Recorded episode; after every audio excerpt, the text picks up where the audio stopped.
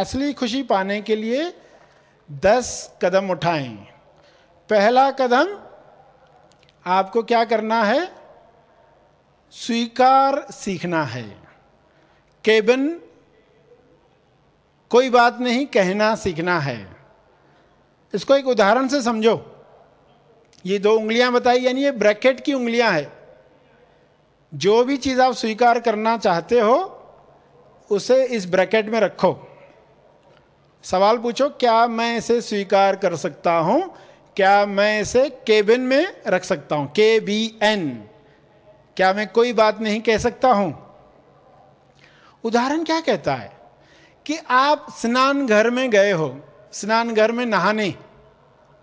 वहाँ पर गर्म पानी का बकेट है, ठंडे पानी का बकेट है। और यदि आपको ठंडे पानी से नहाना अच्छा लगता है तो आप क्या करोगे? ठंडे पानी से नहाओगे। मर एक इंसान क्या करता है?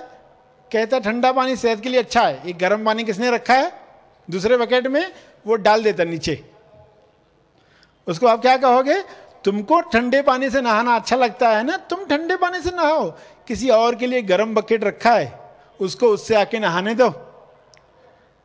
तुम स्वीकार करो कि कोई और पर्सन गर्म से नहाता इसमें बुरा क्या है? वहाँ पर स्नानगर में बहुत सारी चीज़ें पड़ी है। आपको जैसे फ्रेश होना है, फ्रेश हो लो। पर ये मत कहो कि ये ऐसा क्यों रखा है? पृथ्वी एक स्नान घर पकड़ कर ले कि सभी की अलग अलग चॉइस है। हर एक का अलग अलग चुनाव है। तो हर एक को जो वो करना चाहते हैं, उनको अनुमति दो, स्वीकार करो। कि सभी को ठंडा पानी अच्छा नहीं लगता। किसी को गर्म पानी से नहाना अच्छा लगता है। उनके लिए गर्म पानी की व्यवस्था करो। हो सके तो तीसरा बकेट भी तैयार करो। नॉर्मल पानी भी, ना ठंडा, ना गर्म। शायद किसी को काम में आ जाए। मदद करो उल्टा। फेंक मत दो कि मेरा काम हो गया, यानी बाकी सब काम की चीज़ें नहीं है। तो जब ये स्वीकार भाव होगा तो आप झगड़ोगे नहीं लोगों से, ये ऐसा क्यों करता है, वो वैसे क्यों करता है? स्वीकार करोगे, जो जैसा इंसान है। पाँचों उंगलियाँ, पतली है, मोटी है। जिद मत करो कि ये पतली उंगली भी मोटी हो जाए। लोग ज़िंदगी भर, ये पर्सन ऐसा बन जाए ये पर्सन मेरा भाई, मेरा पिताजी, मेरा पति, मेरी पत्नी, ऐसी हो जाए, ऐसी हो जाए। वैसे हो जाए तो बोनस है। मगर नहीं भी हो तो स्वीकार करो। जैसे उंगलियों को स्वीकार किया है ना, कभी कहते हो कि अंगूठा इधर आ जाए, इस तरफ़ आ जाए? कहते, नहीं, इसको रहने दो इधर ही। अपनी जगह पर सब सही है। तो सबको स्वीकार करो, पहला कदम। ये मुद्रा क्या है? आपको याद दिलाने के लिए क्या मैंने ये स्वीकार किया? घर से बाहर निकले, कोई भी घटना देखी तो उसका दुख मना रहे हैं या स्वीकार कर पा रहे हैं? जो करने योग्य बातें हैं वो करोगे। मगर स्वीकार के साथ, स्वीकार के साथ आपके दोनों हाथ खुल जाते, अस्वीकार के साथ आपका एक हाथ पीछे बंद जाता है तो स्वीकार के साथ कदम उठाएँ। तो अब पहला कदम क्लियर हुआ सभी को, मुद्रा का इस्तेमाल अपने आप के साथ बातचीत करने के लिए मुद्रा आपको मदद करेगी। सास ने बहू को कहा कि मुझे ज़्यादा बात करने की आदत नहीं है। जब भी मैं इशारा करूँ, आ जाना। जब भी उंगली से इशारा करूँ, आ जाना। मुझे ज़्यादा बात करने की आदत नहीं। बहू ने भी कहा, मुझे भी मौन अच्छा लगता है। मैं जब गर्दन हिला दू, समझ जाना नहीं आने वाली। मुद्रा से बात हो गई। तो ये मुद्रा अपने लिए है। क्या मैं इसे स्वीकार कर सकता हूँ? पहला कदम। दूसरा कदम, आपको महा अनुवाद करना सीखना है। बहुत ही मुख्य कदम। महा अनुवाद। M A. एम ए सीखना है। तो इसको समझने के लिए पहले एक उदाहरण समझो। एक गाँव में दो मंदिर थे, जिनमें शादियाँ होती थी। देखा गया कि एक मंदिर में जितनी भी शादियाँ हुई, बाद में सबका तलाक हुआ। तो जब उनको रियलाइज़ हुआ कि कौन से लोगों ने तलाक लिया है, जिनकी शादी फला मंदिर में हुई थी तो खोज की गई। जिनके तलाक हुए ना तलाक का पहला विचार कब आया तुमको? लोगों से घटनाएँ पूछी गई किसी ने कहा, इस वक्त उस जब पहली बार झगड़ा हुआ था, हमारा इस बात पर हुआ था, लोगों ने अपने अपने उदाहरण बताए। जब ये सर्वेक्षण करते करते आखिर पता क्या चला? जब शादी हो रही थी, सहरा बांधा गया था, सिर पर सहरा बांधा जाता है ना? जब सहरा बांधा गया, उसके बाद पहला विचार आया। उस सहरे में ही गड़बड़ थी। जो सिर पर बांधा गया, वो सहरा ही गड़बड़ था।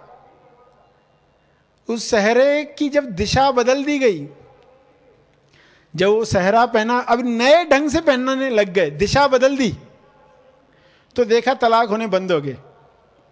तो जो सहरा, सहरे की दिशा तो दशहरा हो गया। सहरे की दिशा बदली तो वो दशहरा हो गया। वो जो रावण के विचार आए पहली बार वे बंद हो गए। तो क्या विचार आए उनको? उनसे जब पूछा गया तो जब वो सहरा पहना गया, तब विचार क्या आए कि जिस लड़की से शादी हो रही है तो बहुत काली है। दहेज में भी कुछ खास नहीं मिला है। बाराती ज़्यादा सुंदर है। अब ऐसे विचार चल रहे हैं उसके अंदर। और लड़की का मामा तो बदमाश लगता है। पहले विचार नहीं आए थे। वो सहरा पहना तो ये विचार शुरू हो गए। और सहरे की दिशा बदली तो सब बदल गया। तो ये उदाहरण से क्या समझना है कि जब भी आपके अंदर विचार आता है, नकारात्मक विचार तो तुरंत आपको उसका अनुवाद करना है। अनुवाद यानी ट्रांसलेट। महा अनुवाद। महा अनुवाद आप सीख गए तो आपको दुख होना बंद होगा। 108 दिन में ही हो जाएगा। उदाहरण से समझो कि कौन सा विचार और अनुवाद कैसा। जो लोग कंप्यूटर जानते हैं, उनको पता है कि जब वो टाइप करते, स्पेलिंग गलत होती है तो क्या होता है? नीचे रेड लाइन आती है। Spell check. तो जब भी नकारात्मक विचार आए तो उसका स्पेल चेक करो। तुरंत उसका अनुवाद बदलो। उसको कहते महा अनुवाद क्योंकि महा अनुवाद नहीं किया तो क्या होता है? दुखद भावना आती है, नकारात्मक फीलिंग और जब अनुवाद सही किया तो क्या होगा? सकारात्मक भाव, सकारात्मक फीलिंग आएगी। वो फीलिंग आपको बताएगी कि आपका अनुवाद सही हुआ कि नहीं।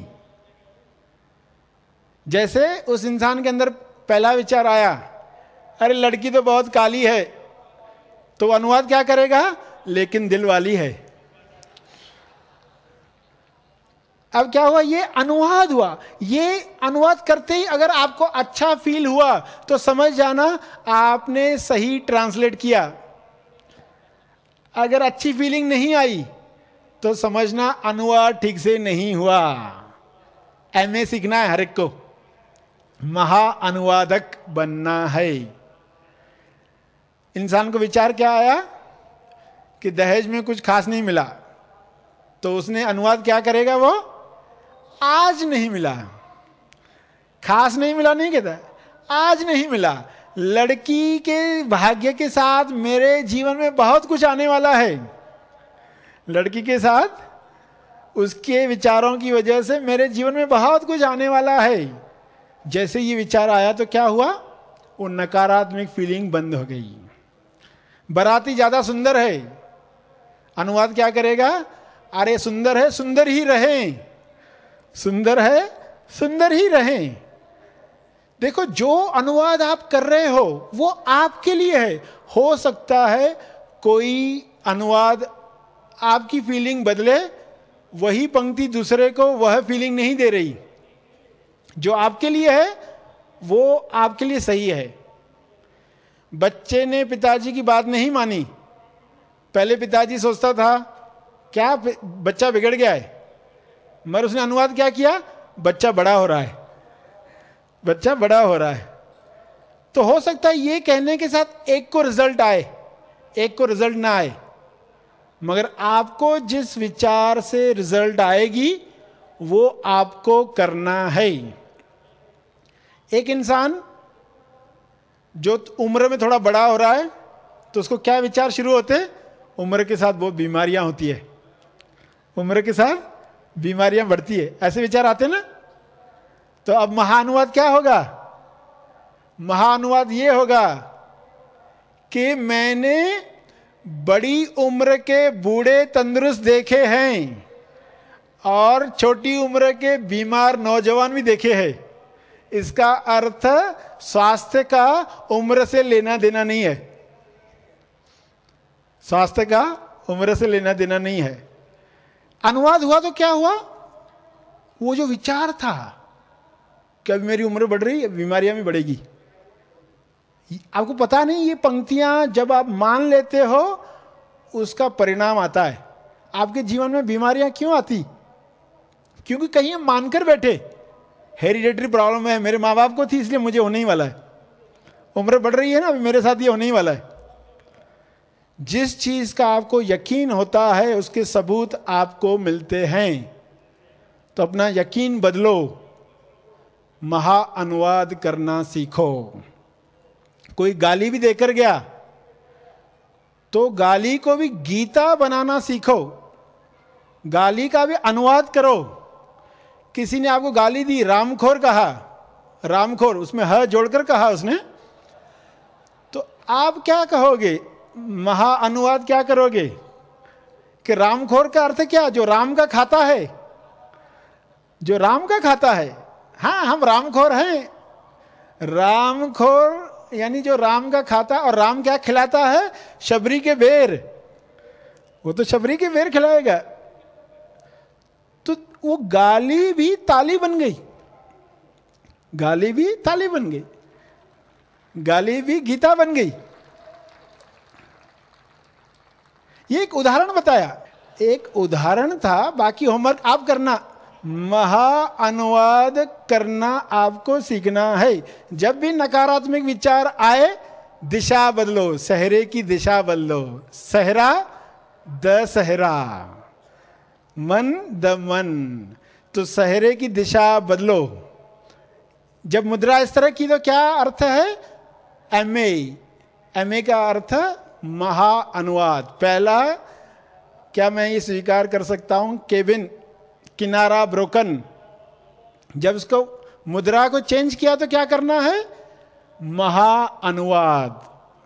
महा अनुवाद में जब नकारात्मक विचार आए तुरंत बदलो। जैसे किसी इंसान को विचार आया कि ये मामा जो है, बुरा इंसान दिख रहा है। जब भी किसी के लिए विचार आए, ये बुरा इंसान है। अनुवाद क्या करोगे? ये बुरे इंसान का किरदार निभा रहा है। बुरे इंसान का रोल कर रहा है। अच्छा रोल कर रहा है। डायरेक्टर को धन्यवाद, कैरेक्टर को शाबाश। डायरेक्टर को धन्यवाद, कैरेक्टर को शाबाश। अब ऐसा सोचते क्या होगा, नकारात्मक विचार का असर? तुरंत पॉजिटिव फीलिंग आएगी। और याद रखना ये, पॉजिटिव फीलिंग आते ही आप बन जाते हो मैग्नेट। चुंबक। कौन सा चुंबक? जो सिर्फ़ खुशी ही अट्रैक्ट करेगा। जो आप चाहते हो वही आपके जीवन में आएगा। स्वास्थ्य, प्रेम, पैसा, परमेश्वर। आपको चुंबक बनने की कला सीखनी है। जब आप नकारात्मक विचारों को एंटरटेन करते हो, आप पीतल बन जाते हो। पीतल बनकर मत जियो। चुंबक बन जाओ मैग्नेट बन जाओ। कैसे? महा अनुवाद करके महा अनुवाद से भावना बदली। भाव बदले तो समझना कि सही अनुवाद हुआ। जैसे कंप्यूटर में स्पेल चेक अगर भावना नहीं बदली तो समझ आना अनुवाद ठीक से नहीं हुआ। वापस सोचो, नए ढंग से सोचो। जिस दिन आप ये कला सीख जाओगे, बहुत जल्द ही 108 दिन भी ज़्यादा हो जाएँगे। आप देखोगे कि सिर्फ़ खुशियाँ ही खुशियाँ आपके जीवन में आने लग जाएँगी। आपको महा अनुवाद सीखना है। पंक्तियों को बदलो। एक इंसान कह रहा है, ईश्वर को मुझे ये सब वस्तुएँ दो। ये मिल जाए, ये मिल जाए, ये मिल जाए। ये सब वस्तुएँ दो ताकि मैं खुशी से जीवन जी पाऊँ। इसी को ही महानुवाद करोगे तो क्या होगा? हे भगवान मुझे ऐसा जीवन दो, जिससे जो मुझे मिला है, उसको मैं खुशी से देख पाऊँ। जो मुझे मिला है, उसी को खुशी से इस्तेमाल कर पाऊँ। एक कहता है, चीज़ें दो ताकि मैं खुश रह पाऊँ।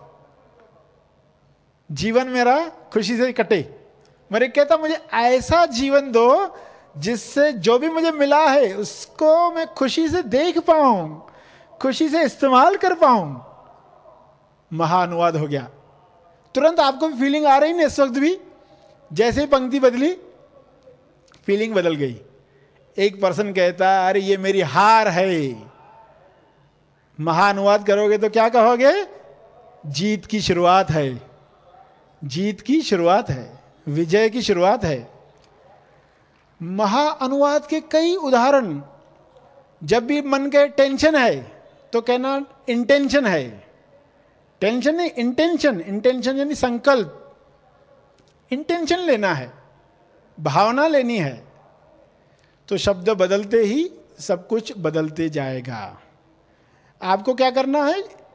मुद्रा को बदलना है। तो उस गाँव की समस्या तो सुलझ गई। आपकी भी समस्या सुलझनी चाहिए, विलीन होनी चाहिए।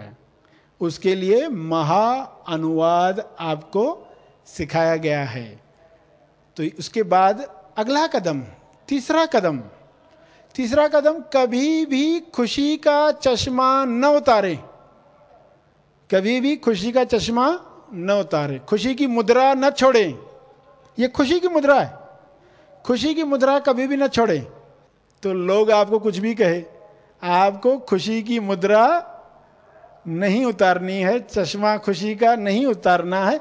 खुशी के चश्मे से देखो, हर घटना को। तीसरा उपाय, चौथा उपाय, जब भी दुख आए, घटना आए, कोई बुरा व्यवहार करे तो कहें कि ये घटना मेरी शुभ इच्छा में बल देने आई है। बल देने आई है। जब आपकी शुभ इच्छा में बल आता है तो आपके जीवन में वो चीज़ें आती है जो आप चाहते हो। देखो, जब आप सुख में होते हो, आपकी शुभ इच्छा कमज़ोर हो जाती है। आप प्रार्थना करना बंद कर देते हो। जब दुख आता है तो शुभ इच्छा में बल आता है। अरे, कब तक ऐसा दुख सहते रहूँगा? बहुत हो गया। अब तो मुझे आज़ाद होना ही है। तो जब ये तीव्रता से भाव उठता है, आपकी शुभेच्छा में बल आता है। इस बल में ताकत है उन सब चीज़ों को आपके जीवन में लाने की। जब बल कमज़ोर हो जाए तो वो चीज़ें रुक जाती है। तो जब भी दुख आए, अपने आप को कहें, ये बल देने आया है। चौथा और पांचवा, अपना बल प्रबल बनाना सीखें। बल, प्रबल बनाना सीखे। इतना भी कर लिया आपने तो आप बहुत जल्दी देखोगे कि खुशियाँ ही खुशियाँ आपके जीवन में आ रही है। बल, प्रबल। बल बुद्धि बल लाइक बीरबल। मनोबल। लाइक सुकरा जीसस, तुकाराम, मीरा। क्या क्या घटनाएँ नहीं हुई उनके जीवन में? संत ज्ञानेश्वर, मगर देखोगे कैसे उन्होंने अपने बल को प्रबल रखा। आत्मिक बल, मनोबल उनका नहीं टूटा। तो बल को प्रबल पांचवी पॉइंट है। और फिर देखोगे, बल को प्रबल करने के लिए आपने बुद्धि बल मनोबल और आत्मिक बल बढ़ाया। बोनस में आर्थिक बल आ जाएगा। छठी पॉइंट है ये। और सातवीं पॉइंट क्या करना है? दुख का रिपीट ऑर्डर देना बंद करो। दुख का रिपीट ऑर्डर रिपीट ऑर्डर का अर्थ क्या है? हम कोई चीज़ पसंद करते हैं होटल में जाते, खाना खाते, पसंद आया तो वेटर को कहते, ये और लाओ। ये और लाओ का अर्थ क्या है? रिपीट ऑर्डर दुख का रिपीट ऑर्डर देना बंद करो। कैसे देते हैं हम रिपीट ऑर्डर जब भी आप दुख पर ध्यान करते हैं, जब भी आप दुख पर सोचते रहते तो आप दुख का ऑर्डर दे रहे। रिपीट ऑर्डर कि आगे भी वही आए। ये ध्यान की ट्रेनिंग है। वर्तमान में जो भी घटना आपके साथ हो रही हो, अपने आप से पूछना, ध्यान किस पर है? दुख पर ध्यान है तो आप रिपीट ऑर्डर दे रहे हो कि आगे भी यही आए। और जब आप खुशी पर ध्यान दे रहे हो, कुछ अच्छा हो रहा है, उस पर ध्यान दे रहे हो तो आप कौन सा ऑर्डर दे रहे हो? भविष्य के लिए खुशी का ऑर्डर दे रहे हो इतना भी आप सीख गए कि दुख का रिपीट ऑर्डर नहीं दे अभी दुख आया है, ठीक है, वो पुराना कोई ऑर्डर दिया होगा। मगर इस वक्त मुझे ये गलती नहीं करनी, इसका रिपीट ऑर्डर नहीं देना है। रिपीट ऑर्डर बंद किया तो भविष्य तो आप देखोगे खुशियों भरा होगा। सिर्फ़ वर्तमान में ये गलती बंद करो, सातवीं पॉइंट रिपीट ऑर्डर देना बंद करो। और आठवीं पॉइंट दिन में बीच बीच में याद दिलाओ खुद को। There is no way to happiness खुशी पाने का कोई रास्ता नहीं है। हैप्पीनेस इज़ द वे खुशी रास्ता है। खुशी पाने का रास्ता नहीं है। खुशी खुद रास्ता है। खुशी पाने की कोई दवा नहीं है। खुशी खुद दवा है। दिन में जब ये याद दिलाओगे तो खुश होना शुरू करोगे। अरे ये तो दवा है, मुझे खुश होना, जब भी दुख आए तो खुश होना। ये खुश का इलाज है। शीर्षक क्या था? दुख में खुश कैसे और क्यों रहें? तो क्यों रहे का भी जवाब समझ में आ रहा है? जब आप दुख में खुश नहीं होते तो आप रिपीट ऑर्डर दे रहे हो, आगे भी दुख ही लाओगे। जब आप दुख में खुश होना शुरू करोगे, आगे आप खुशी का ही ऑर्डर दे रहे हो, आगे खुशी ही आने वाली है। ये बात सातवीं पॉइंट भी आपने समझी और आठवीं कि ये बार बार याद दिलाओ, बीच में कि हैप्पीनेस रास्ता खुद है, उसको पाने का कोई रास्ता नहीं है तो आप खुश होना शुरू हो जाओगे। ये आठवीं पॉइंट नौवीं पॉइंट खुशंग करें। खुशंग। खुशंग का अर्थ, खुश लोगों के साथ रहें। कुसंग होता है, कुसंग। कुसंग से मिलती कच्ची खुशी। खुशंग से मिलती है सच्ची खुशी। खुशंग, यानी दूसरों के गुण देखें। खुश लोगों के साथ रहें। गुण ज्ञान रहस्य है ये, गुणगान रहस्य है ये। परदोष जब करते हो आप, दूसरों का दोष देखते हो तो आप कुसंग कर रहे हो। कुसंग में न रहें, खुशंग में रहें। देखो ये इंसान के साथ ही संभव है। करेले के साथ आम के पेड़ को लगाओ तो आम कभी करेला नहीं बनता। मगर इंसान, बुरे इंसान के साथ रखो वो बुरा बन जाता है। इंसान को ही आज़ादी है, जिसके साथ रहेगा वैसा बन जाएगा। इसलिए आज आप यहाँ पर आए हो, उसी आज़ादी को ध्यान में रखते हुए कि हम कहाँ जाएँ, किसका संग करें तो आज यहाँ उपस्थित हो। क्योंकि इंसान को ही आज़ादी है, किसके साथ रहे और वैसा बन जाए। किसी जानवर को आज़ादी नहीं है कि बंदर शेर के साथ रहे और शेर बन जाए। बंदर बंदर ही रहेगा, करेला करेला ही रहेगा, आम आम रहेगा। ये आम बात थी। खास बात क्या है? इंसान के साथ। इंसान जिसके साथ रहेगा, वैसा बन जाएगा।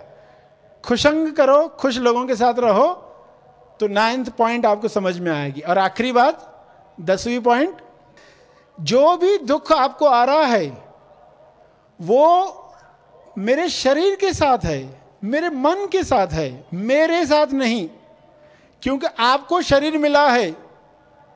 शरीर आपको है, शरीर को आप नहीं हैं। शरीर आपको है, आप शरीर को नहीं है। जैसे आप घड़ी पहनते हो तो कहते हो, मेरे पास घड़ी है। ये नहीं कहते घड़ी को मैं हूँ। तो हम जब कहते मेरा शरीर, यानी हम शरीर नहीं हैं तो जो भी दुख आया है, शरीर को आया है, मन को आया है। आगे आप इस पर विस्तार से जब शिविर करोगे महाआसमानी एम ए महाआसमानी शिविर करोगे तो वो सूचना आपको दी जाएगी, दसवा उपाय, ये दुख मुझे नहीं आया, मेरे शरीर के साथ है, मेरे मन के साथ है, मेरे साथ नहीं है। शर्ट फट गई तो आप कहते हो, क्या मैं फट गया? तो शरीर को दुख है, मेरे शरीर को, मेरे शर्ट को, इस समझ के साथ हम आगे बढ़ेंगे।